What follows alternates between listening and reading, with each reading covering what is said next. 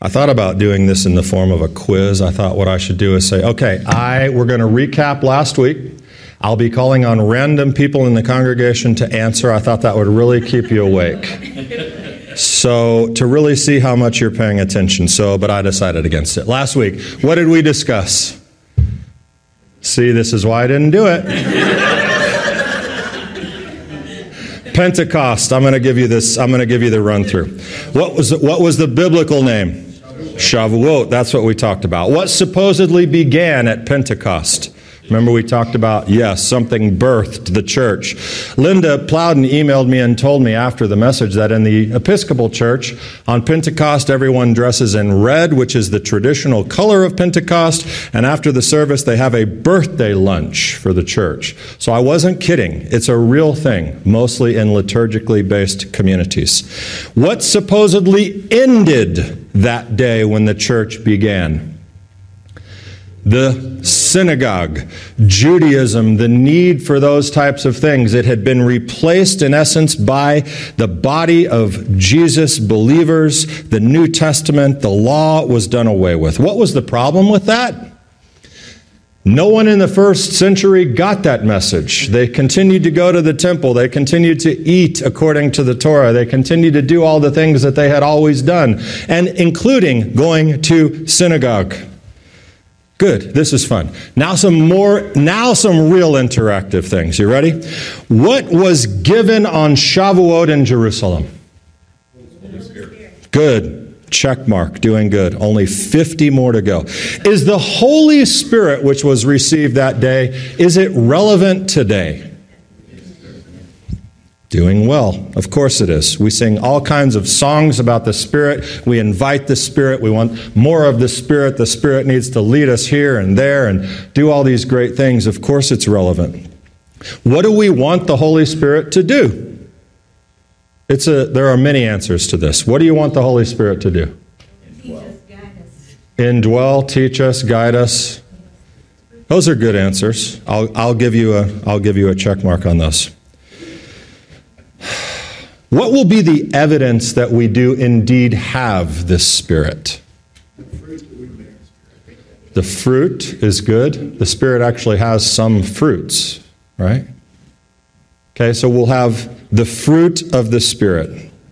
Anything else?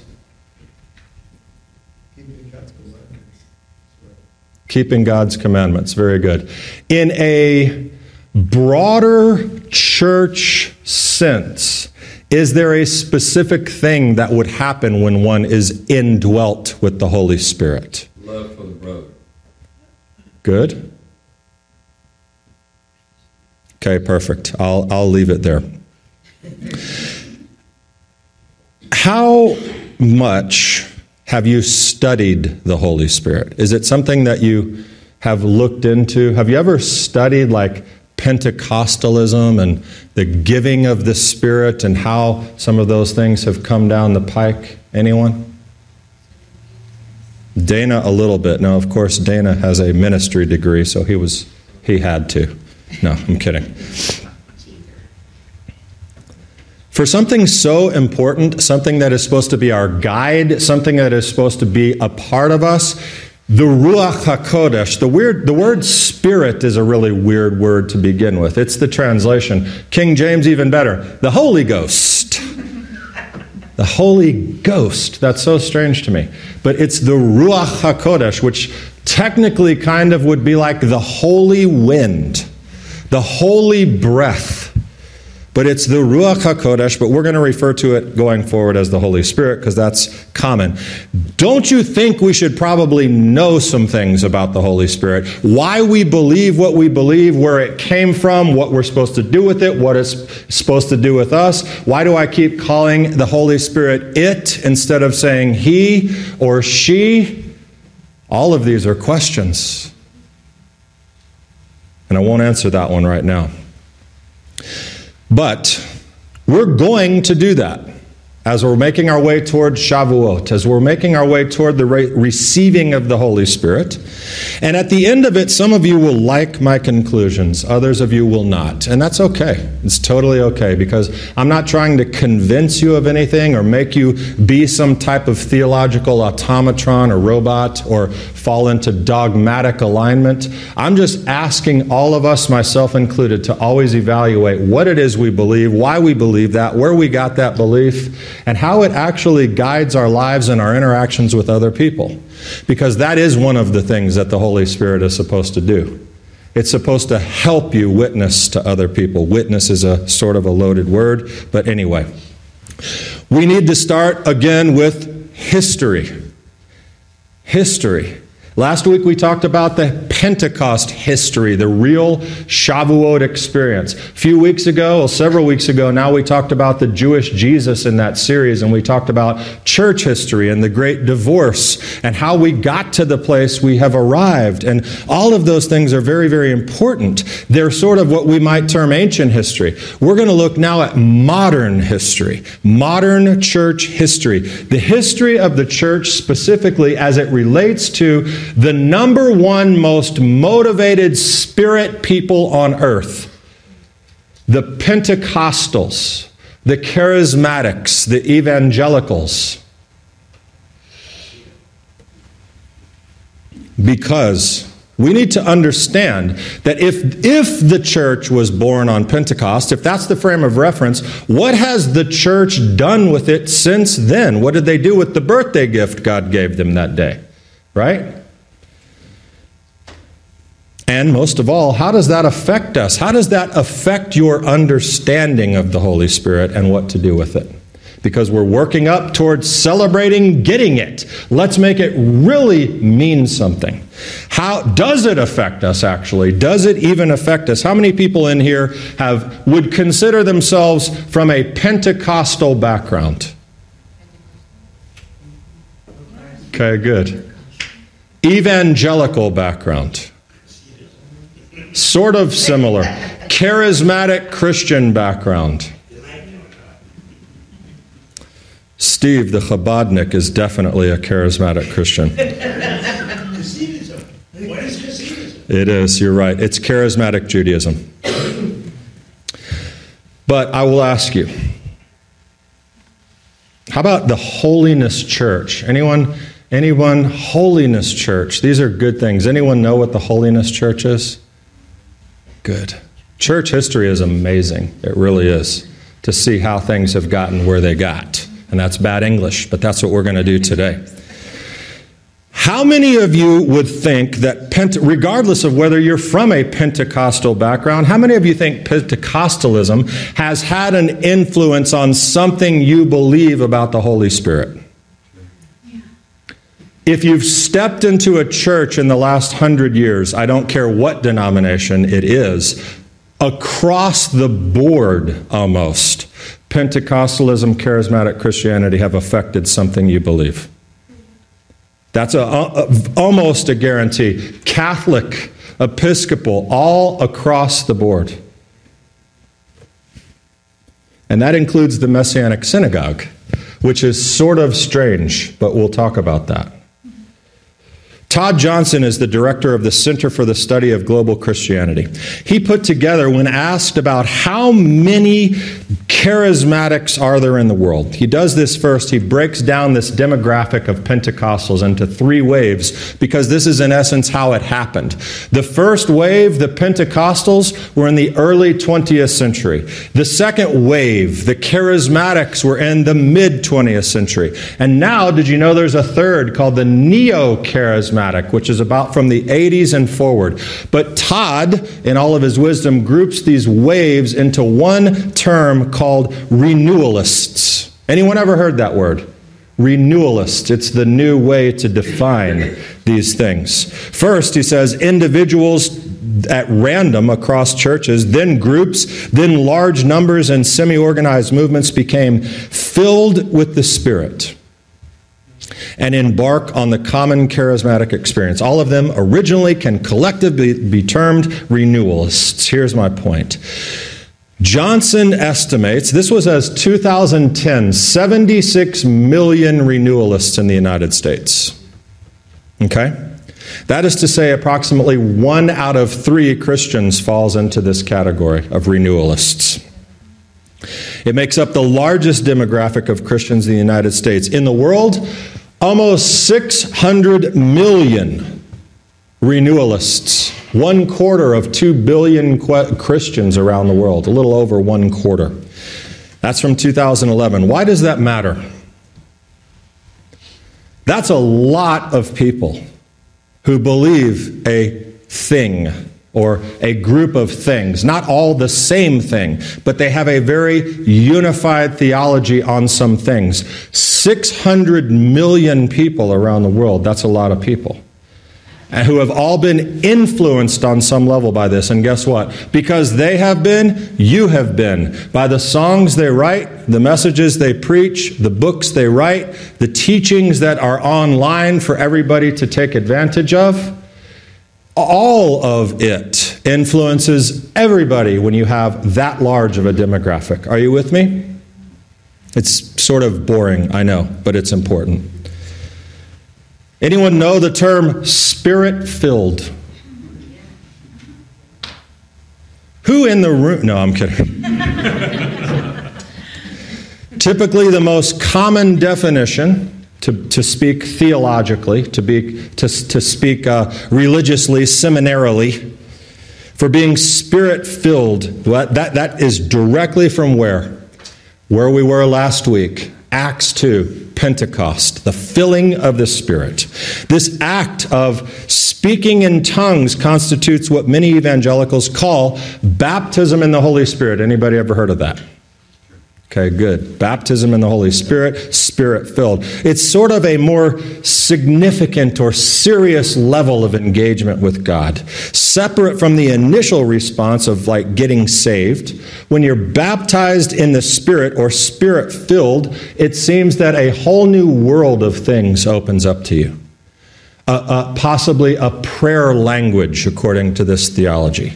The ability to prophesy in a new and more powerful way, to do things, more prayer, deeper worship, invigorated encounters with Messiah. And maybe most importantly, Doug said the fruit of the Spirit is something we should look for. But this baptism of the Spirit, this filling of the Spirit, according to Pentecostalism, gives you what of the Spirit? The gifts, the charismata, the gifts. To each is given the manifestation of the Spirit, he says in 1 Corinthians 12. To one, the utterance of wisdom, the utterance of knowledge, of faith, gifts of healing. To another, the work of miracles. To another, the prophecy, discernment of spirits, various kinds of tongues. And to another, interpretation of tongues. All these are activated by one and the same Spirit who allots to each one individually, just as the Spirit chooses. These gifts can manifest in a variety of ways. And that is one of the great distinctions that you'll find among renewalists, this large group, is how the gifts actually do manifest in their services. What's allowed, what's not allowed, what's kosher, what's not kosher, pun intended. All of these things are sort of that, that that defines it. Now, interestingly, we've had people over the years come and go, a number of people some who stayed for a little while at Nachamu Ami Messianic Synagogue, not so much here, it's a little different and it's pretty new, but who left. Why? Because the congregation wasn't spirit filled. We weren't moving in the gifts as defined by who? Pentecostalism, charismatic Christianity. So they went somewhere else, which is good for them. And that's one question that we need to ask ourselves.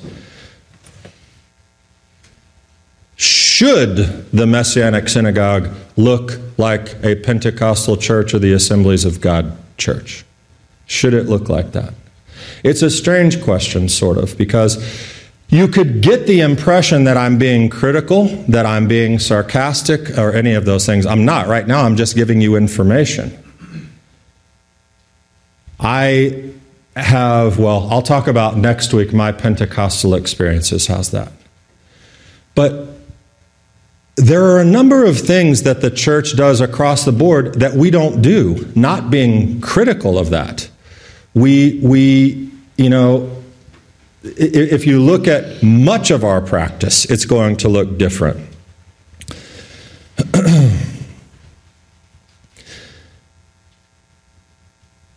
Why would a messianic synagogue look like a Pentecostal church? And many do. Many do. There are shofar blasts and flags and running and dancing and tongues and all kinds of things in a messianic synagogue. Why would that be? That's strange. Well, because the messianic synagogue in its modern expression came in the 60s and 70s when charismatic Christianity was being very influential around the world.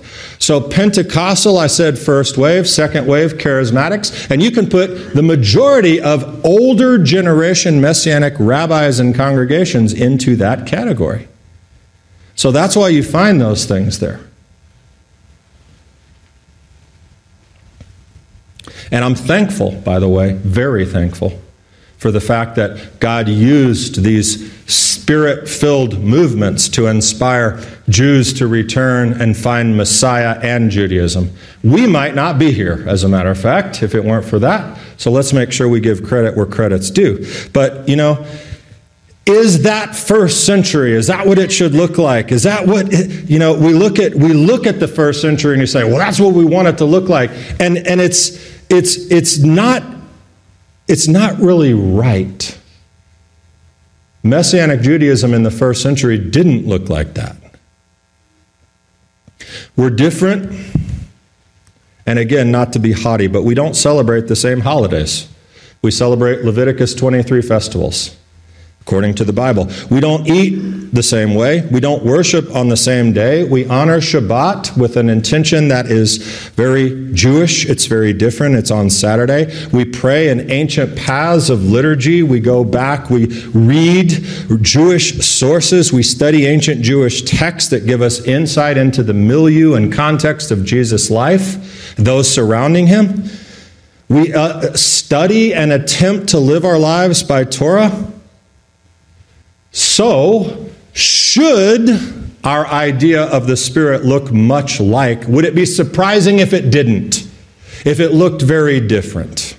Would that be surprising? Of course not, and it should.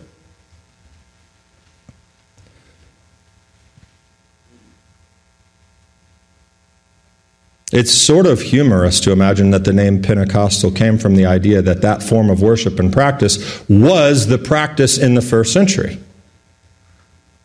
Because of their commitment to, to biblical authority, spiritual gifts, and the miraculous, Pentecostals tend to see their movement as reflecting the same kind of spiritual power and teachings that were found in the apostolic age of the very early church.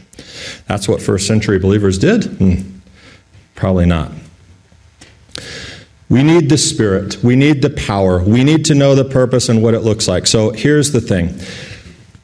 Uh, by the way, by the way, I wasn't even gonna, like, I was, there are times when I wake up on a Saturday morning and I say, God, this doesn't seem like the thing I should talk about even if I spent the whole week like really preparing it. And occasionally, um, he'll give me something else that I should really focus on, and I try to do that. But I woke up this morning with that feeling, went to bed with that feeling, and I got this email. I currently attend a Pentecostal Assemblies of God church. I've been having so many theological questions and struggles, but there aren't many leaders who've been willing and open to engage with me. Some of these questions would go against conventional Pentecostal beliefs and theology, so I think that's why they're not very open to hearing new ideas. I still attend service, but I'm struggling. These are all the questions I have, and I has a beautiful long list of questions for me to answer. It seems that many Christian thinking, such as Calvinism, Pentecostalism, don't interpret things the same way that you have, and so many things are new to me. On the other hand, I find what you have been spoken about as having more basis in the Bible, and it really takes the Bible as it is and takes God's Word exactly as it is. So I'm more convinced by this than I have been by other lines of thinking. So I said, okay, well, let's talk about it then.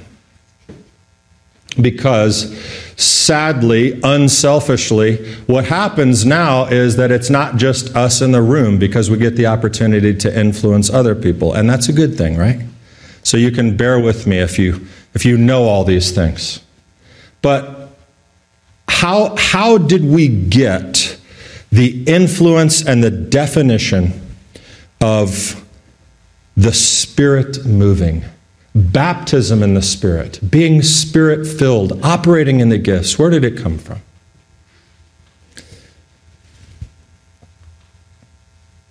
We're not talking about the church fathers. We're not talking about Justin Martyr, Augustine. We're not talking about Martin Luther. We're not talking about any of those ancient dudes. We're talking about a hundred years ago. There's a great article called The Historical Context of Pentecostalism by a colleague, Jacob Franzek. But you want to know where this came from? I'm going to, I'm going to, I'm going to run through it instead of using my notes because that'll be boring. Around the late 1700s, certainly by the mid 1800s, there was a real challenge going on in the, in the religious community.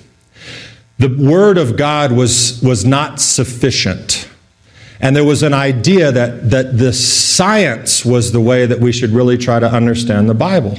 And that there were a lot of things that just didn't add up with what had always been taught by standard religious ideologies.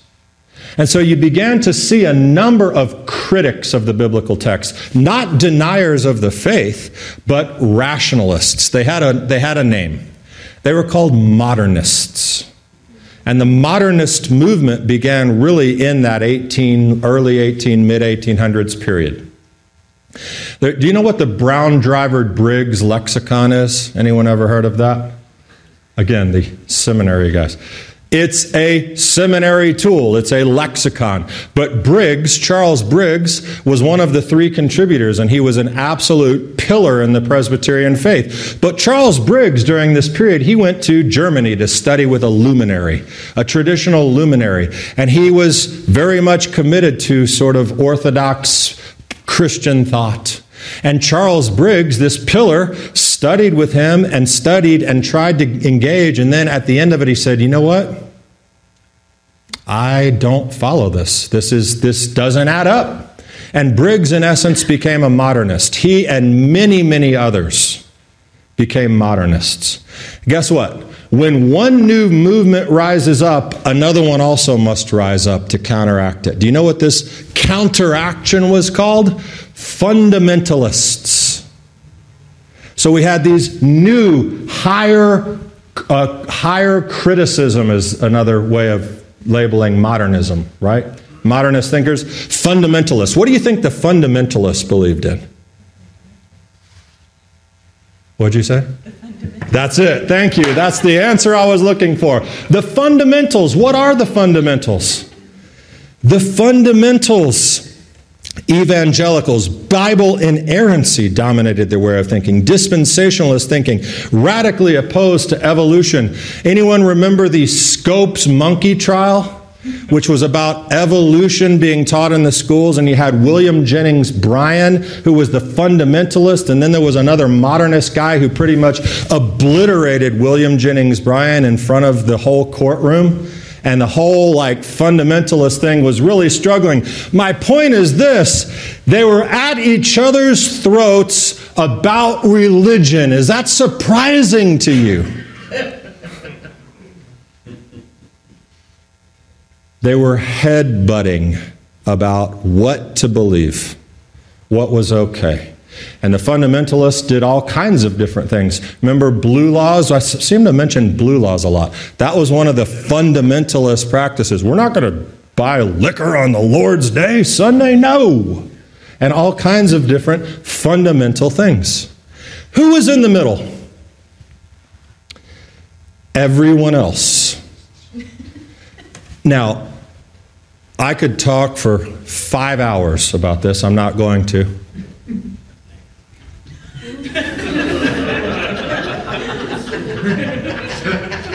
I could say something right now, but I won't. I am taming the tongue.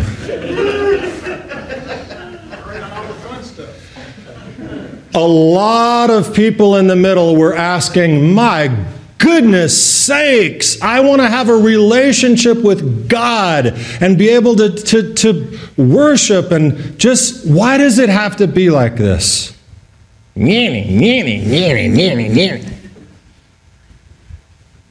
They were looking for an experience. They wanted a tangible experience with God. And not all of the mishigas, as we would say in Hebrew, the craziness. They were watching it. But in 1906, in a little town called Los Angeles, a pastor moved to town. His name was William Seymour. He was an African American, one eyed pastor. William Seymour had been influenced by a man named William Parham in Houston, who had been influenced by a man in Maine or somewhere named Frank Sandford, who had a whole compound called Shiloh. Does anyone know this history? Well, you might know what William Seymour ended up setting up. It was on a little street in this little town called Los Angeles. Do you know what street it was? Azusa Street. Anyone heard of Azusa Street? hey, it was a Pentecostal response back there. Hey, man, hello. Because Darren grew up in the Pentecostal church. And a whole, whole, whole bunch of things happened at Azusa Street. What year was this? 1906. Do you know what people found at Azusa Street? They found a tangible expression of a relationship with God. There wasn't for them theological battles about higher criticism or not drinking alcohol on Sunday and the inerrancy of the Bible. It was, wow, I'm going in here, I'm seeing things happen, miracles. Tongues was the big thing, right? And that had happened in the late 1800s, a woman named Agnes Ozman was the first to speak in tongues at one of William Parham's camp events or something like that. And that became the evidence. But you see, what had been now is there is this sort of strange development. There was a, there was a, um, a, what's the word? I forgot the word. Hang on. There was this manifestation. You got saved, right? And then there was a second thing. That was your sanctification. But now, with Agnes Ozman and William Parham and all the things that were happening, now there was a third one, a third act of grace, the baptism in the Holy Spirit. What year? 1906. How prevalent is the idea of the baptism of the Holy Spirit? What year? A hundred plus years ago. The foundations of 600 million people's theological system was created on Azusa Street in Los Angeles. I am not in any way weighing in on the legitimacy of it or not right now. I'm just simply telling you that when we study the Bible, when we read the Talmud or the Mishnah or Midrash or anything like that, and are criticized for being an influenced and a part of man made things, these writings are 2,500 years old. The Torah is 3,500 years old. Judaism has been around a long, long time, a lot more than 1906. And so it's not really fair, but who ever said it would be fair?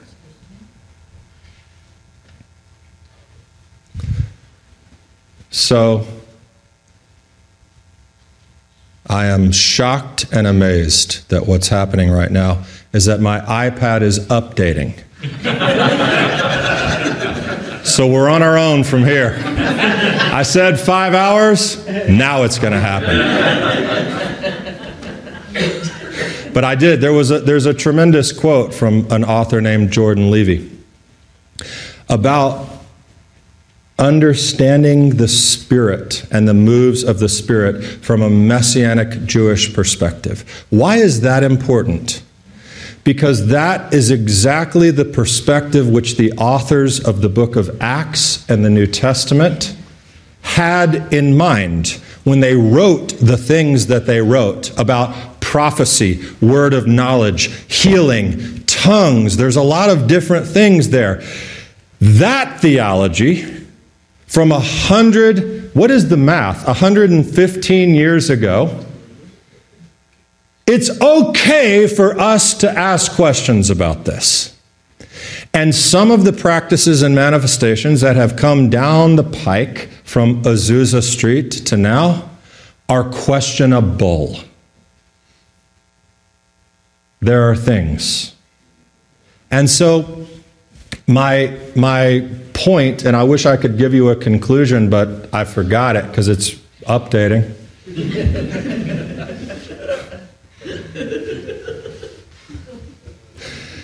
the conclusion is this. It's sort of what I how I ended last week's sermon when I said, I don't ever want to be perceived as someone who is just out to like criticize, to ruffle feathers, to to speak poorly of our brothers and sisters in Messiah.